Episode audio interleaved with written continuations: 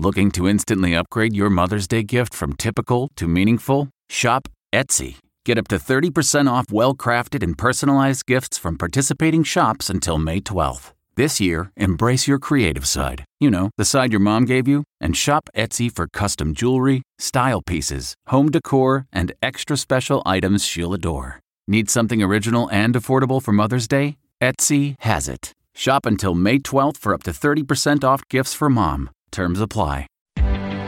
Reporter's Notebook. I'm Linda Kenyon. Allen Weisselberg. He's not exactly a household name, but in the Trump household he certainly is.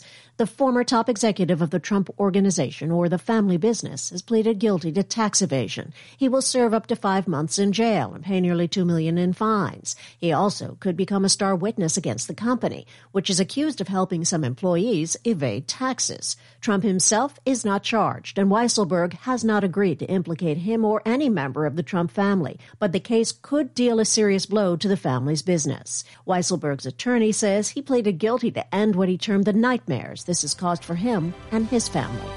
Linda Kenyon, CBS News.